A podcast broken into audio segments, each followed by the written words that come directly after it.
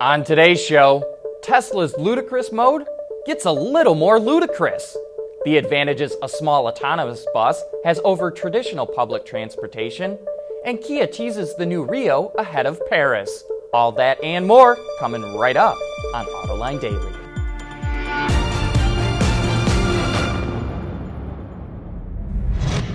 This is Autoline Daily, the show for enthusiasts of the automotive industry.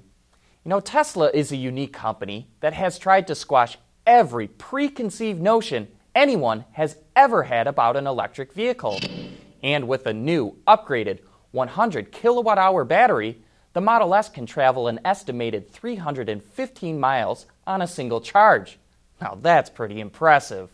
The same pack also can be had with the Model X, which boosts its range to 289 miles. Acceleration also drops to 2.5 seconds for the Model S and 2.9 for the X with Ludicrous mode. For those that have already ordered a P90D Ludicrous but have not taken delivery, can upgrade to the 100 kilowatt hour pack for 10 grand. Existing P90D Ludicrous owners can upgrade for 20 grand. Automakers like to find unique ways to show off its products and technology, and that's what Volvo Trucks did when it created the Iron Knight. This custom built truck just set two world speed records. It's powered by a monster 13 liter mid mounted diesel engine that cranks out, get this, 2,400 horsepower and about 4,425 pound feet of torque. It's also equipped with Volvo's iShift dual clutch transmission that it uses in its FH series of trucks. It set a record in the 500 meter category from a standstill, reaching a speed of 131 kilometers an hour, or about 81 miles per hour, in just over 13 seconds. And in the 1,000 meter category, it hit an average speed of 169 kilometers an hour, or around 105 miles per hour, in just 21 seconds from a standing start. It also hit a top speed of 276 kilometers an hour, which is about 171 miles per hour. Now that is one fast truck. The records were set at a test track in Sweden and were monitored by the FIA. Still to come, why Local Motors believes its small autonomous bus Olli is a better solution than traditional buses for public transportation. AutoLine Daily is brought to you by Bridgestone Tires, your journey, our passion. Dow Automotive Systems, advanced materials that deliver better results. And by Lear, a global leader in automotive seating and electrical systems. Back in June, Local Motors, the first company to 3D print a full size car, introduced a pod like bus called Olli, which can seat up to 12 people. You can arrange a ride with a smartphone app just like Uber.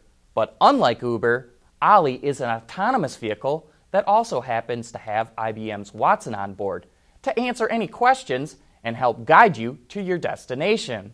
On a recent Autoline After Hours, John and Gary were joined by Justin Fishkin, the Chief Strategy Officer at Local Motors. And in the following clip, he explains the advantages Olli has over a traditional bus service. Because Ollis are eight to twelve people, they'll probably be cheaper than a than a you know big bus than a big bus. But what we're finding is the capacity of big buses uh, often goes un- unused depending on time of the day, and they're fixed routes, so they're always on the road. Um, Ollis are basically because you're calling it with an app, uh, they can be parked somewhere and just deployed as needed. Um, and, and they're not running a fixed route. And so we think the efficiencies um, or from, of an Olli fleet will end up outweighing uh, the the inefficiencies of driving in circles and not being having a full bus. It's you know we're going to have to each municipality is going to be different, but the beauty is with our microfactory sort of system, we can configure for the needs of each municipality, and so. Um, I'm not sure that we're, you know, we're, we're ready or, or to say that we're going to get rid of buses everywhere immediately, um, but we do think that we're going to power sort of upgradable hardware, mobility as a service um, in a lot of places. Uh, very, very soon, uh, and, and, we hope it'll expand from there. And I think it'll start on, on, on closed campuses, obviously, because of the, the, the regulations. Um, but you know, I can't tell you how many uh, college campuses have already ordered Ollis, uh, and then you know, there's theme parks and uh, the places around the world that, that actually uh, have a different regulatory structure. So, so For a more in depth look into Local Motors and its radically different business model, you can watch that entire discussion right now on Autoline.tv, or you can find it on our YouTube channel.